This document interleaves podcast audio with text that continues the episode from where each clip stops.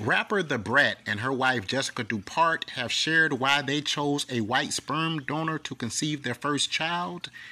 Brat said, and I quote, "We didn't have a lot to choose from. He definitely wasn't black."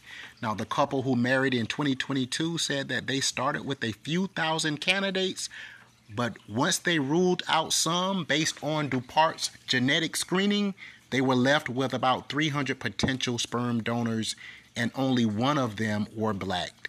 Brat said that the man looked like Jimmy the Cricket, and I was like, that wasn't going to be my choice.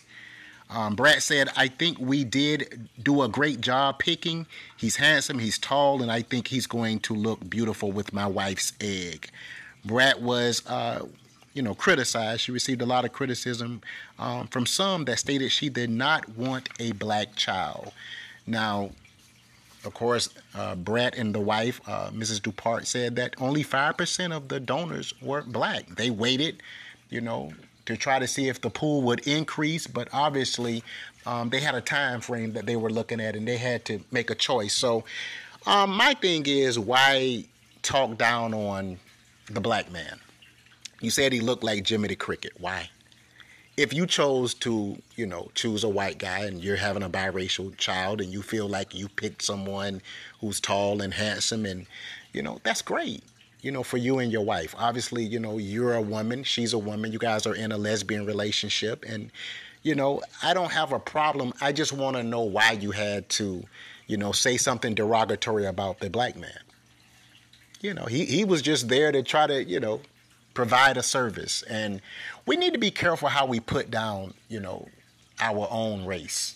That would be my thing with, with Brat and um, Jessica Dupart. I have no problem with them. They seem happy. They seem well-adjusted. Of course, this is a lesbian couple. They are, they had to go through the process of, I don't know if it's called artificial uh, insemination or whatever you call it, but Um, in other words, she was not impregnated the typical way, you know, from penetration from a man. So she had to basically have a man's sperm uh, injected into her for her to conceive a child.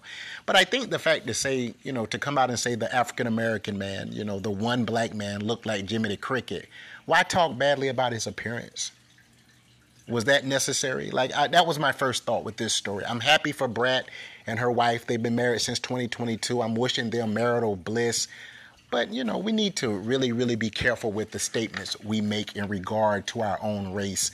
As my brother said, it be your own kind. Sometimes it's our own people that are very uh, negative and, you know, put us down.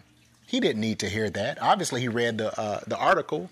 You know what I'm saying? So I just feel like, you know, going with the process. I'm wishing you guys a happy pregnancy and a great marriage. But you don't have to put down your own people. That's my thought here on Derek Talk. So Jamie Foxx has finally spoken out, and he has thanked fans for rallying behind him after his medical scare. Jamie said uh, he's feeling blessed after a hospital stay that has been longer than most anticipated.